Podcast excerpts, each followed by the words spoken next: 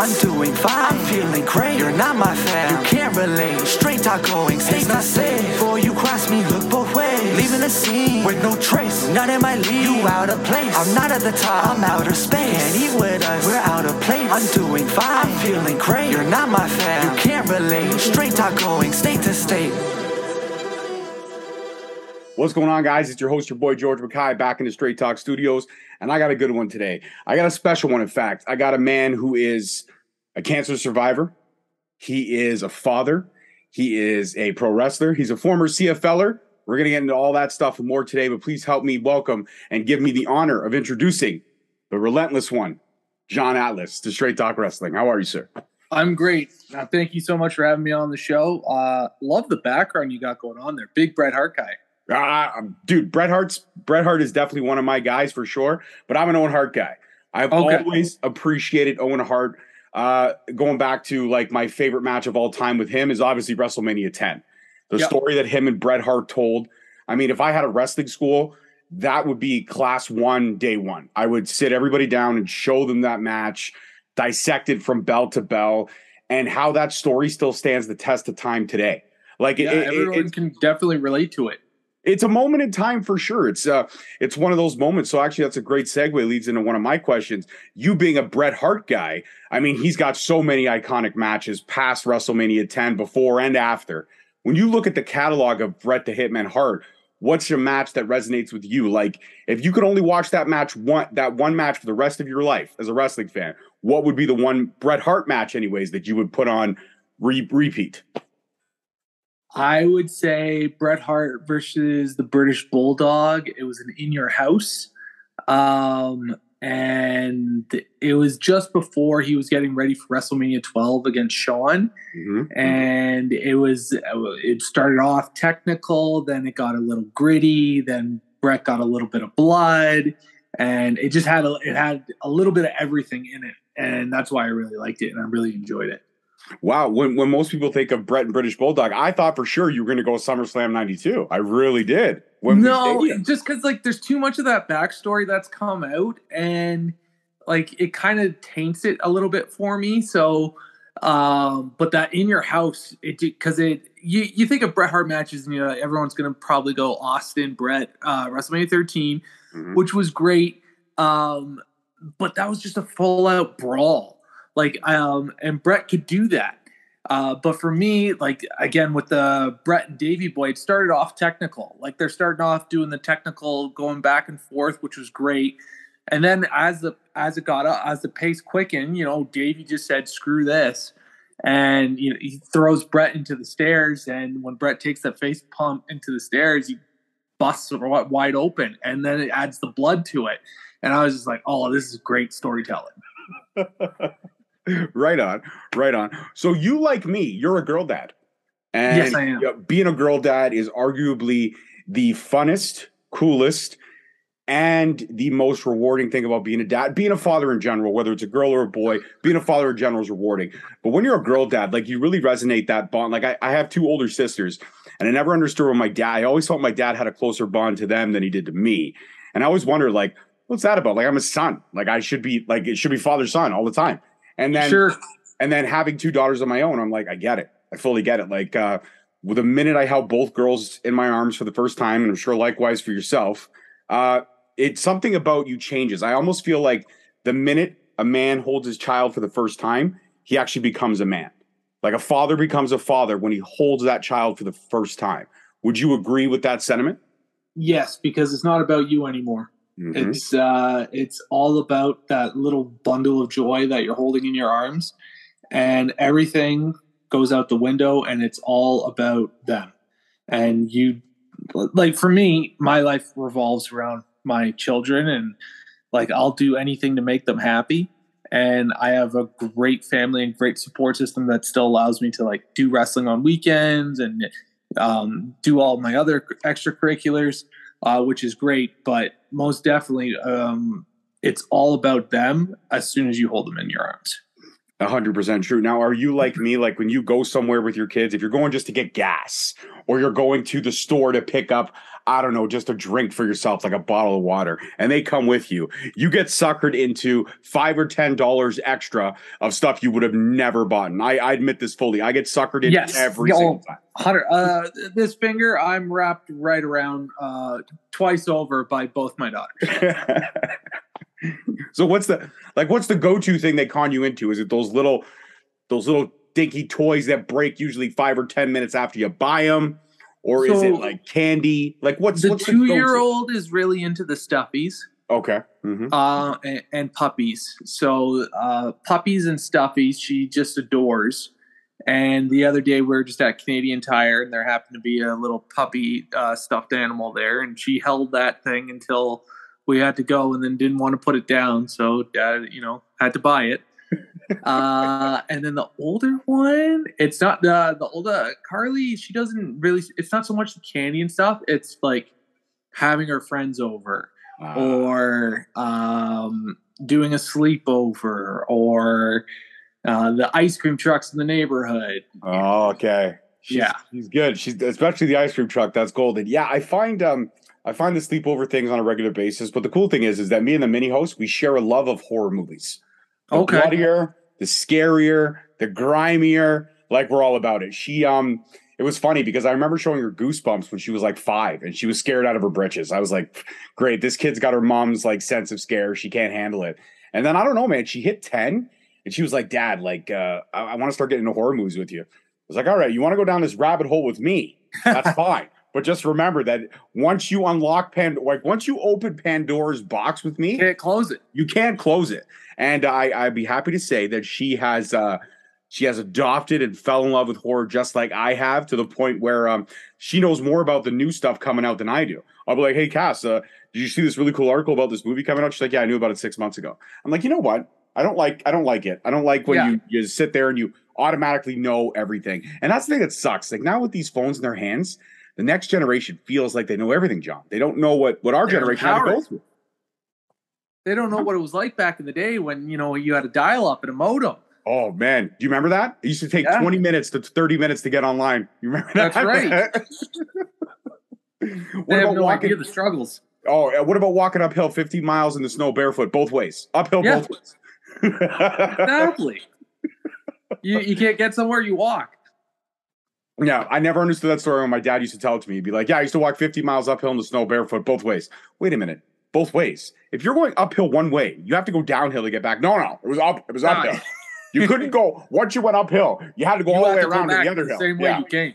yeah, exactly. You can't go the same way. You have to go reverse. So Yeah, exactly. always over exaggerations. So, like we talked about, uh, let's get into the CFL for a little bit. So, you play the CFL. Again, some of the information when you're researching stuff, it's a little hard to find out the factoids of everything online because Sure. the internet can be fickle. But who did you play for? How long did you play for? And did you ever win a Grey Cup? Because I really tried to research that and I couldn't find much information.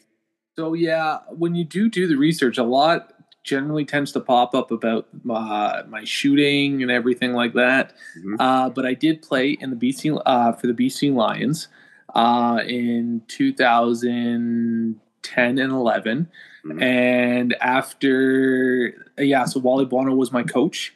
And we won uh, uh one Grey Cup uh with but like I I was on the team, but like I wasn't uh, I wasn't a starter. Mhm. I, I had a cup of coffee. I I had I had I played some special teams. So Okay. Hey, that's still cool. You're still on the team. You still yeah, still doing your thing. Special teams is great. Special teams, I think, in football is very underrated. A lot of people don't appreciate special teams and what they bring to the table. You know what I mean? yeah. Uh, do you find that the CFL style of football? I mean, because again, I have a lot of American podcasts, podcasters, and friends, and even in the wrestling world, Sure. sit there and they say, "Well, CFL is like the participation participation awards of sports," because it really is. You can have a losing record and still make the playoffs. John. Yes. Yes. So it's just like when you compare CFL to NFL or the biggest difference obviously for me was universities. I had like I could go to uh, I had the option to go to a couple of D2 schools um, but they were partial scholarships. They weren't full rides. And you would just get so much if you were if I would if I was to go back in time and I was to say okay I can do this but like my family at the time we weren't very well off by any means like we are average um, so we couldn't afford to pay for the full uh, pay for the other half of the ride. And what but if I would have gone to like a D2 school the amount of exposure that you get and the training and the coaching all that you get to get yourself prepared for that next level is just so instrumental and it's second to none.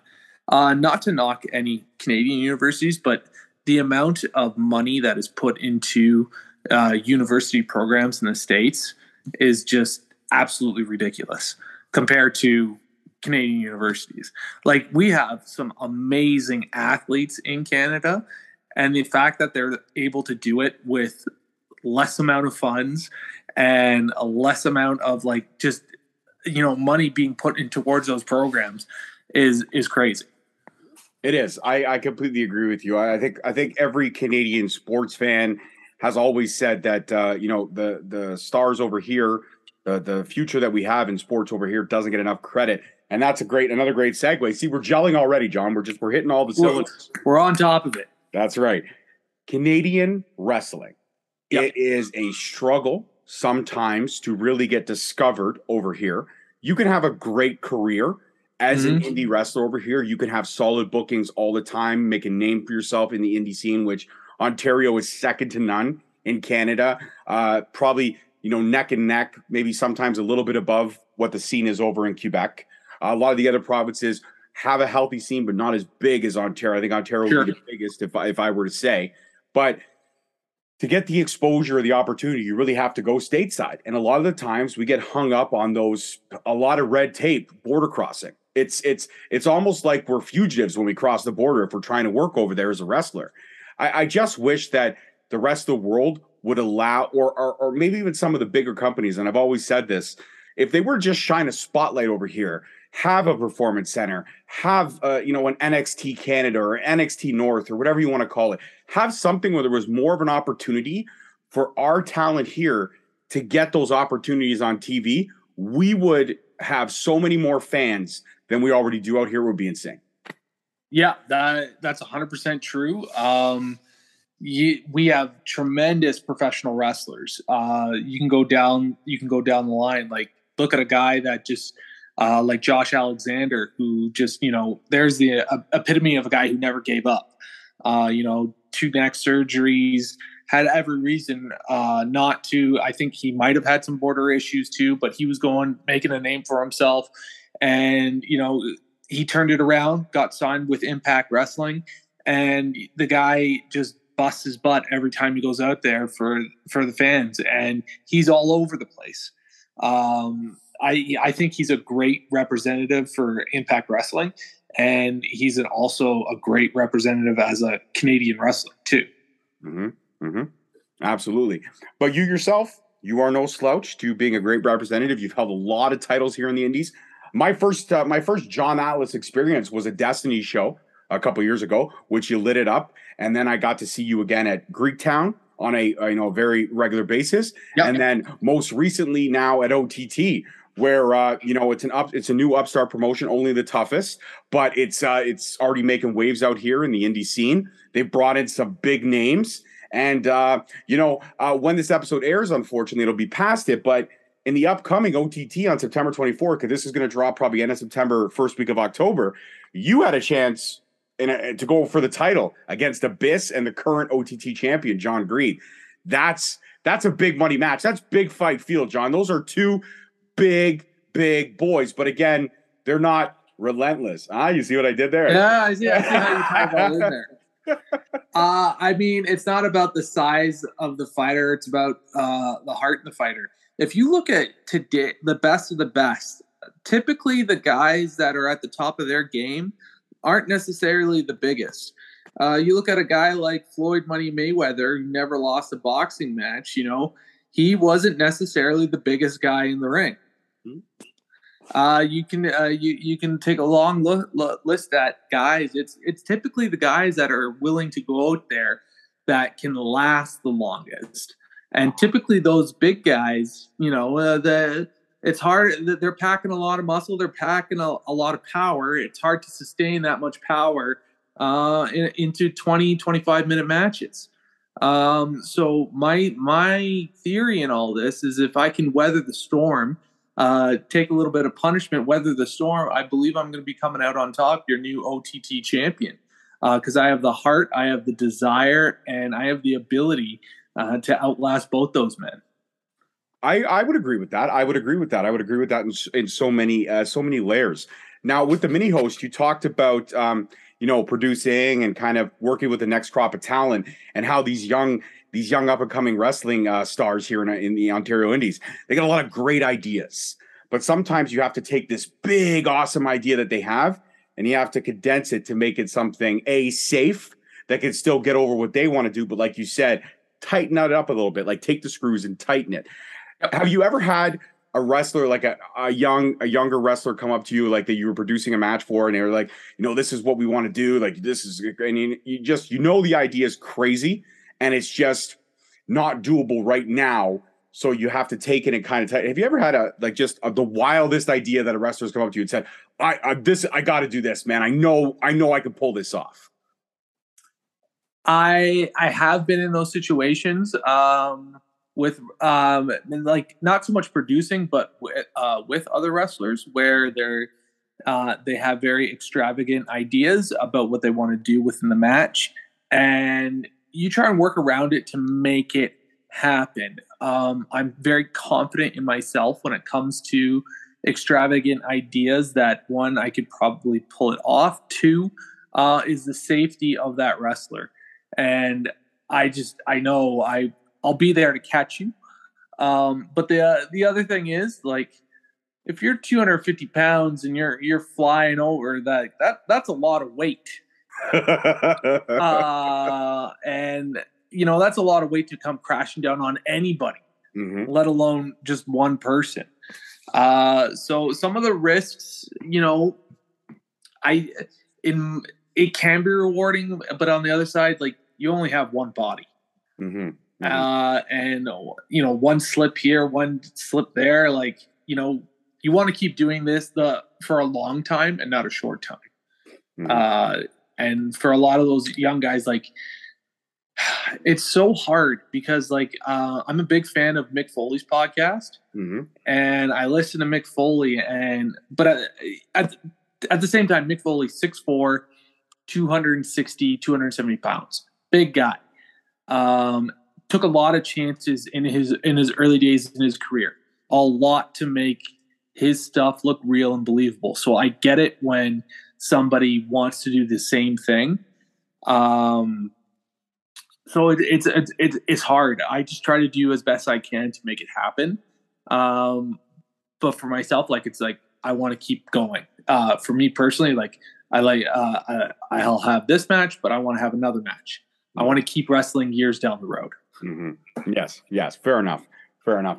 So, um, I look at uh, I look at the extensive resume of John Atlas and some of the people that you've had the opportunity to face in the ring, and you've had some banger matches. Uh, Darnay, I say, and I coined this first. I don't give a fuck what Dave Meltzer says. I coined the ten star match, not oh. him, me. I was the first one, but uh, you know he'll take all the credit because he's got way more of a following than I do, and that's fine. Sure. That's fine. That's fine. But you've had a, a couple of, of, matches where I was like, damn, like this is phenomenal.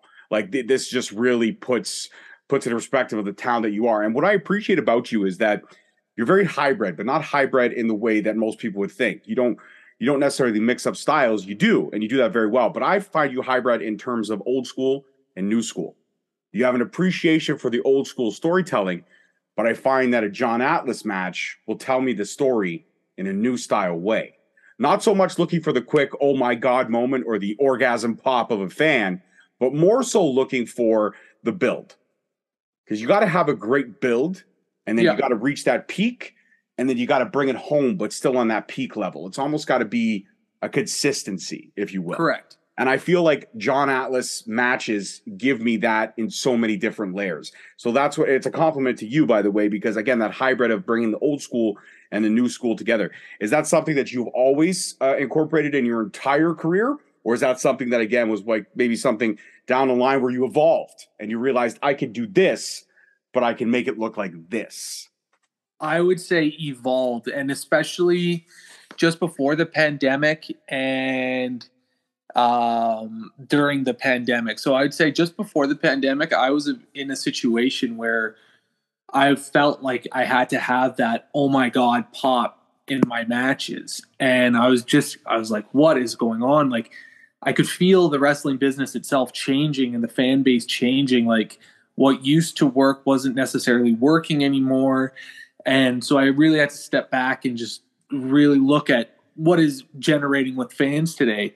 And a team that I watch all the time, um, FTR, they really put it in perspective for me. Yeah. uh, Dak, I think like Dax Hardwood is probably one of my favorite professional wrestlers today. Mm-hmm. Uh, he is so good, and he, to your compliment to me, I think that guy is the perfect blend of old school, new school, and watching their matches and their style. It was oh, this is the same thing that I I don't need to reinvent the wheel here, but it's little things, intensity, facial expressions, uh, selling, all that. Like I was losing focus on all that to make the pop. Uh, when you don't need to lose, if you don't lose focus on all those things and you keep up the intensity and the different facials, that's how you get the people sucked in. That's how you get them involved. Mm-hmm, mm-hmm. And uh, yeah, so I would, I watching a lot of FTR matches and how FTR wrestle. Um, I just I realized I'm like, okay, these these this is how you can blend the perfect style of old and new. Absolutely. I'm a big FTR fan. Uh, again, revival, back from the revival days, man. Those matches they had with DIY. Yeah. They were some of the hands down best matches in NXT black and gold, period. If anybody yeah. there tells me different, I have no problem smacking them. Like quickly smacking them, then running away. I'm not much of a confrontational person. I only fight when I have to. I don't fight when I, you know, just for the hell of fighting. For sure. But let's let's talk. Let's switch gears here and, and get a little serious for a second before we go back to wrestling. Let's talk about fighting when you have to. Uh. I mentioned earlier at the beginning of the show when I introed you to a lot of people who don't know, you are a cancer survivor and uh, uh, cancer a fighter, if you will. You you went a couple rounds with cancer, and you came on the other side where a lot of people aren't lucky enough. Like again, the little boy you talked about with uh, the mini host Bentley, who unfortunately lost his fight to cancer, and it was a hell of a fight. I know that kid went went fifty. Best best lyric I ever heard in a rap song was uh, a song called "Goodbye" by Slaughterhouse, and uh, Royce the Five Nine's verse speaks it uh, perfectly, where he says me and me and my idol in a disease my idol in chemo going 12 rounds with the disease and still losing the fight.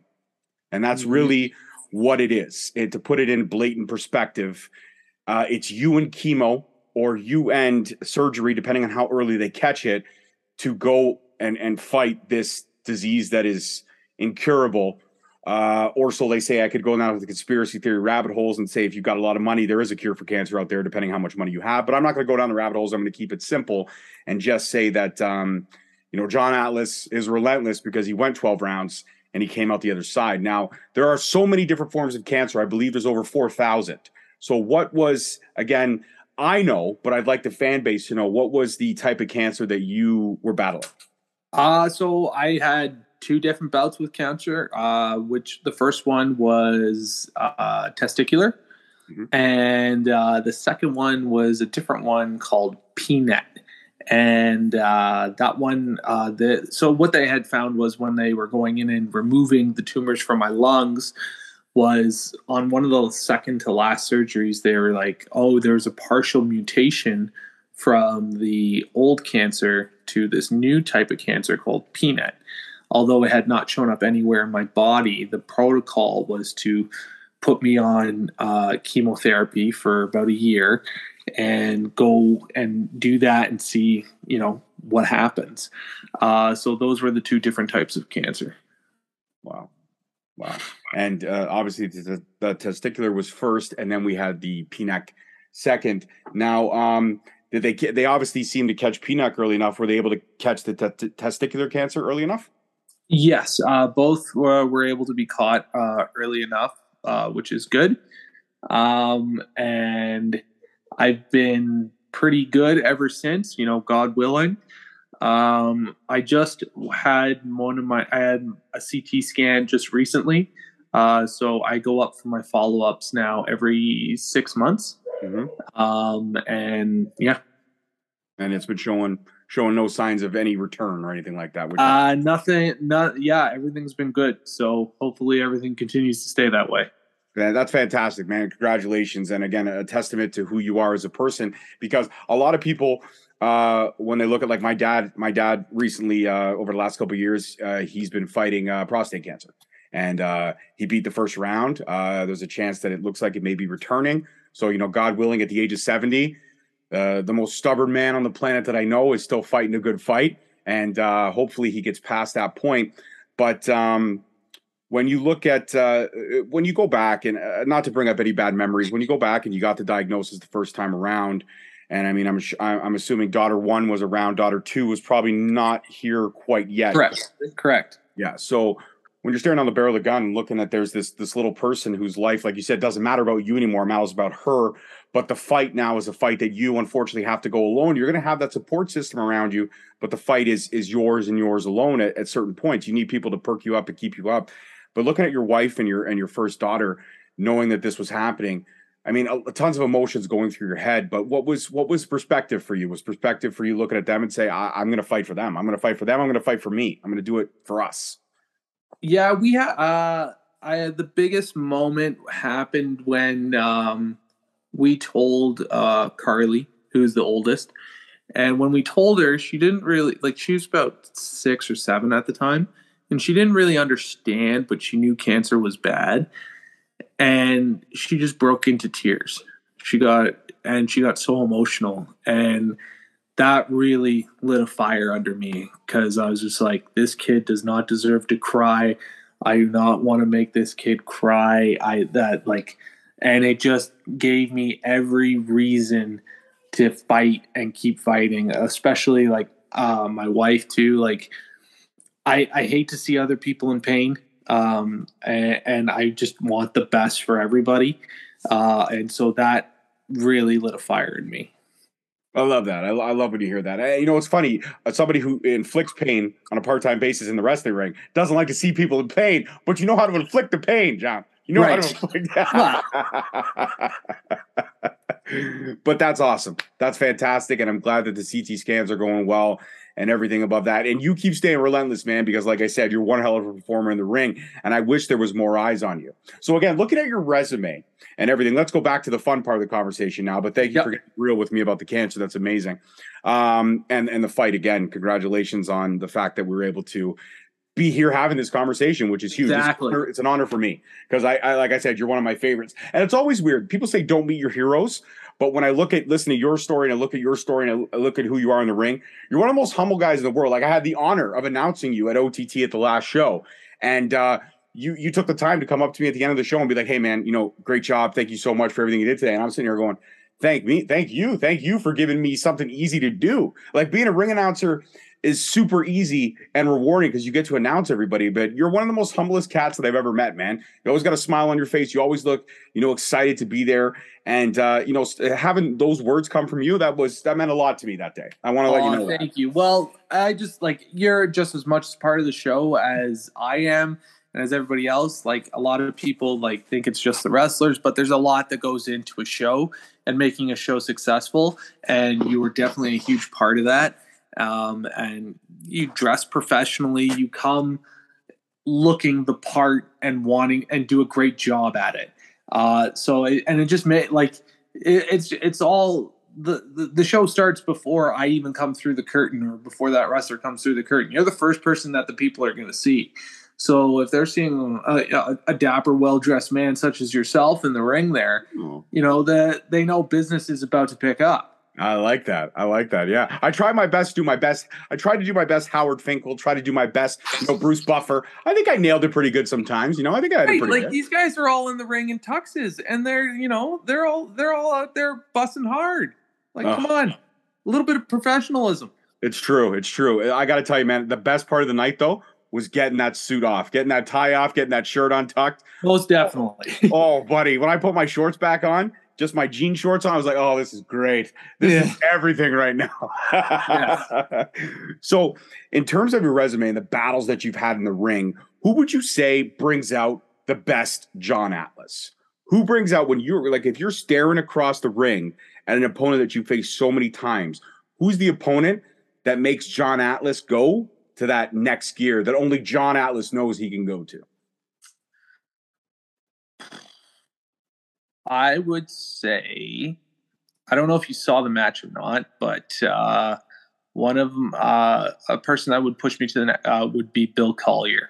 Mm-hmm. Uh, Bill Collier, he's a Buffalo uh, uh, guy, but he pushes me to a whole new level. And he he's he goes by Big Time Bill Collier, and he is big time, and he has the ability to get that out of me, to make me go to that next level a person that another person uh, that I had mentioned earlier who would definitely bring that out of me uh, would be Josh Alexander. Unfortunately, I haven't had the opportunity to get in the ring with him, but if I did, I know uh, just seeing how he works and how he is, he would be able to get that out of me as well. Mm-hmm. I was actually hoping you're going to mention Big Time because I've had Big Time on the show before. He's one of the sweetest people in the world. But again, much like yourself, he's all business when it comes to the ring. And yes, the matches that you guys have had, I, I was able to uh, to watch a lot of that footage and the highlights and stuff like that. And you guys tore it down, you built it back up, you tore it down again, and then you kind of lit a match and just burned it all to the ground. But it was hell of fun watching it, watching you two destroy each other. Like yeah. when you get two guys destroy each other, it's a good day. It's a good day right. for wrestling. It, it really is. Is there anyone when you look at the Ontario indie scene and the indie scene in, in Canada in general, um, is there anyone that you haven't faced yet that you would love to get in the ring with?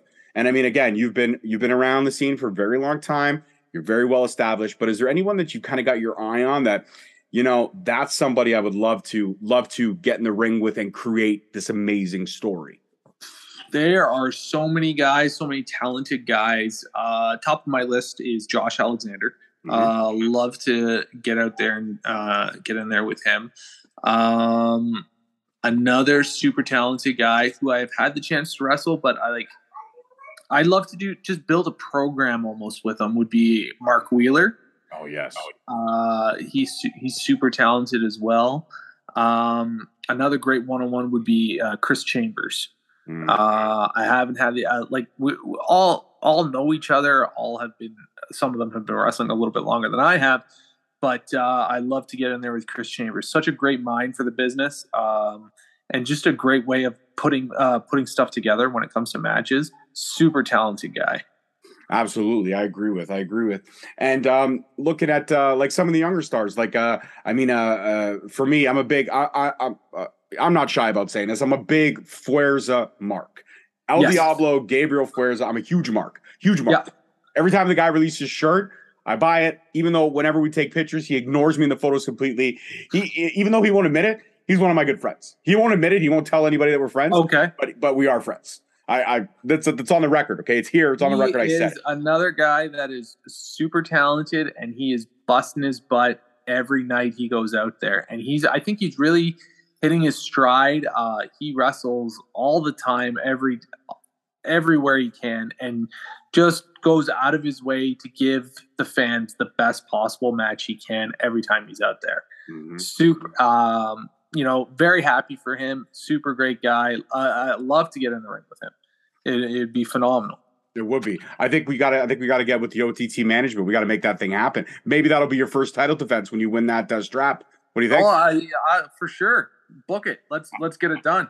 Uh, I you could book management if they if, if the powers that be i hold up my end of the bargain they hold up theirs that's that, perfect i'm i'm gonna get with them right now after we get off this i'm gonna i'm gonna get some conference calls going here and they usually, All right. they usually don't pick up for me but i'm gonna try anyways i'm gonna try so looking at um your career thus far and again, it, always sounds like I'm asking the same question, but it's always a build. It's a build.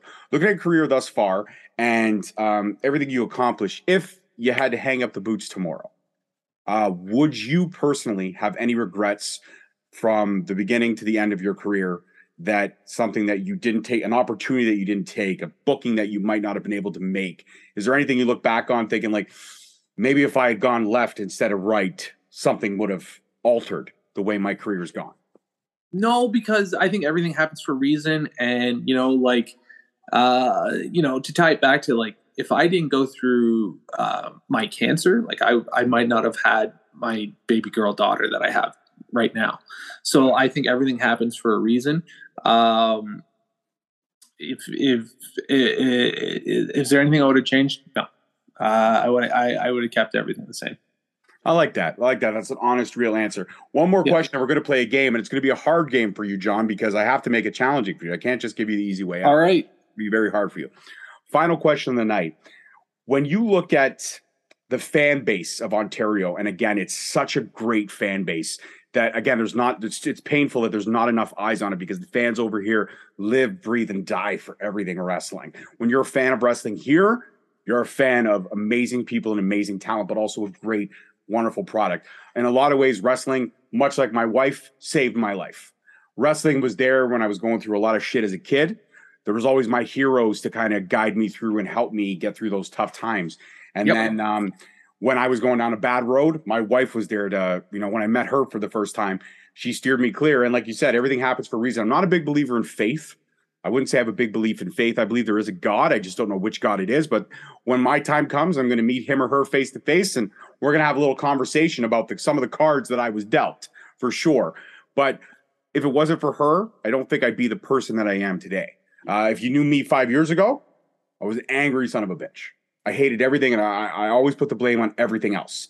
My mm-hmm. life sucks because of this. My job sucks because of this. But really, it was just all this anger that I had built up from a rather rough childhood, if you will. So okay. I, uh, if it wasn't for her pushing me to to seek that help, I wouldn't be who I am today. And I, I could say I'm a lot better. George 2.0, I love that guy way more than George 1.0. George 1.0 was a fucking prick. George 2.0, he's pretty cool. He really is. He's pretty cool. That's I'll be awesome. honest with you. Thank you, sir. Thank you. But looking at um, looking at everything that uh, you know, again, stuff happening for a reason and faith like that sometimes you got to deal with the cards you're dealt. And uh, the cards can be hard, they can be easy. You could have an uphill climb. But, you know, to quote Miley Cyrus, once you get to the top, the view is fucking killer. Life's a climb, but the view. Sure. If you if there's anybody there going through tough times, facing battles like you faced, you know, trying to find that that fighter spirit within them, what yeah. would be the advice that you would you would give to them? I mean, as cliche as it may sound, I would say never give up. Like you're everyone has their darkest moments or like for me personally, there was my family thought like, oh, he's fine, he's fine. But there were definitely times where like I would be driving, sitting in the car, and I just cry to myself. Like it's okay. Like I have to let that emotion out. Um I I get scared, I get worried just as much as everybody else out there. So there's no reason to I guess, hold it all in, like to show masculinity or anything like that. Um, we all have fears. We all get scared, um, but it's okay. Like you have to, you have to stand up to those fears. You have to, you know, stand in the face of adversity. If you go down, uh, I, am the type of guy. If I go down, I want to go down swinging. Mm-hmm. Um, that's and, and if you do go down, you got to get right back up. Uh, and and then you gotta if you get knocked down again, you get right back up no matter how hard you think it is, there's a light at the end of the tunnel. There's always a light at the end of the tunnel, and you just gotta you just gotta stay in that suck for a little bit longer until you get to that light. Um, so that that that's something that I would say. I love it. It's it's not cliche. It's just simple and it's and it's truthful. And you know what? He's right. It's okay not to be okay. Uh, if you cry, doesn't make you less of a man. It actually makes yeah. you more, of a man, in my opinion if you cry. And you know what? I'm not gonna lie. I John, ever since I had my daughters, I don't know about you, I weep at everything. You know the Rogers commercial where the daughter's got a flat tire and the dad's on the phone and he's like, "Don't yep. worry, honey. I'm, I mean, uh, dude, I I ball, I blubber yeah. like a baby during that commercial." Yeah, I, I, I, you get all emotional because it's, yeah. it's, it's, it's more, it's so much more than you. Uh, there, it's just like we, everyone gets kind of caught up in their heads, but there's so much more out there than just you personally. You may think like this might be the biggest thing, but it's it's really not. It is. It is very small in the grand scheme of things. It is. So That's right. Small. Sometimes you don't even realize it. All right, now on to the game. The game is very simple, John. It's called Forced Mount Rushmore. What that means is that I give you five wrestlers of my choosing, and okay. you have to put them in order from five to one.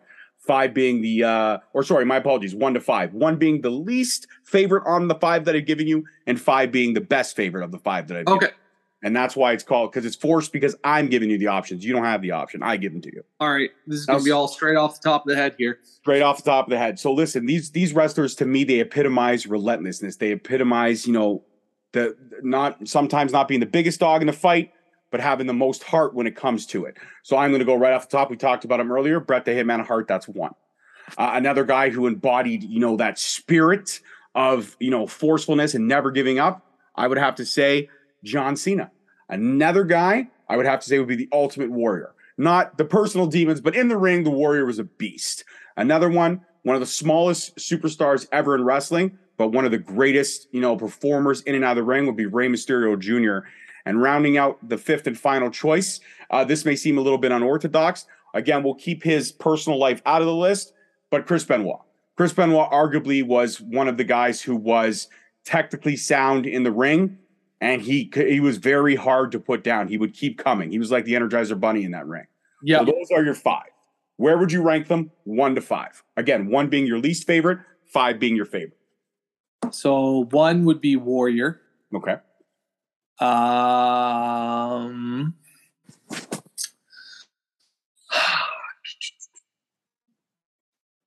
I'm gonna go. Yeah, so one would be Warrior. Two would be I so you said it, it, was Warrior. Oh yeah, so uh, I'll go. Two would be Benoit. Okay. Three would be Mysterio. Mm-hmm. Uh, four would be Bret. Five would be John. Wow, I thought you were gonna flip. I really thought Bret would be five and John would be. That's interesting. Why? Why did we flip that? Big match John. He on all aspects of the game, he just does it for me. Pro when it comes to promos, like I got to give him the edge when eh, compared to Bret. Like John could really sell you on a promo. Uh, like his first time that he had an interaction with Roman Reigns and he just lit him up in the ring on Monday Night Raw. Uh, his interact like with AJ Styles. Uh, he's had monster matches, been the guy for over a decade. Um, consistency, uh, and he's got that never give up attitude. But he's he's got all facets of the game. One of my favorite John Cena moments is when he wrestled RVD at One Night Stand, and when he comes out and he's universally hated, and he just holds the belt high and puts his head down, and it's just like, all right, clocking in, going to work. Like you know he's he's just ready for it. Um, so much respect for that guy. Hundred percent. I would agree. I would agree. I, I, loved. I loved it, and that's how you play Force Mount Rushmore. I make the decisions for you, and you just got to do the easy part. It's not bad. It was an easy game, right? It wasn't hard. Yeah, wasn't bad. I, I enjoyed it. perfect, perfect. John, before I let you go again, it was my honor and privilege to have you on the show today. I appreciate the conversation. And uh, shout out your socials real quick so everyone can keep uh, up on the journey that is John Atlas. Uh, so the real John Atlas on uh, Instagram and uh, real John Atlas on Twitter, uh, and then just John Atlas on Facebook. Uh, that would be uh, the only socials I have.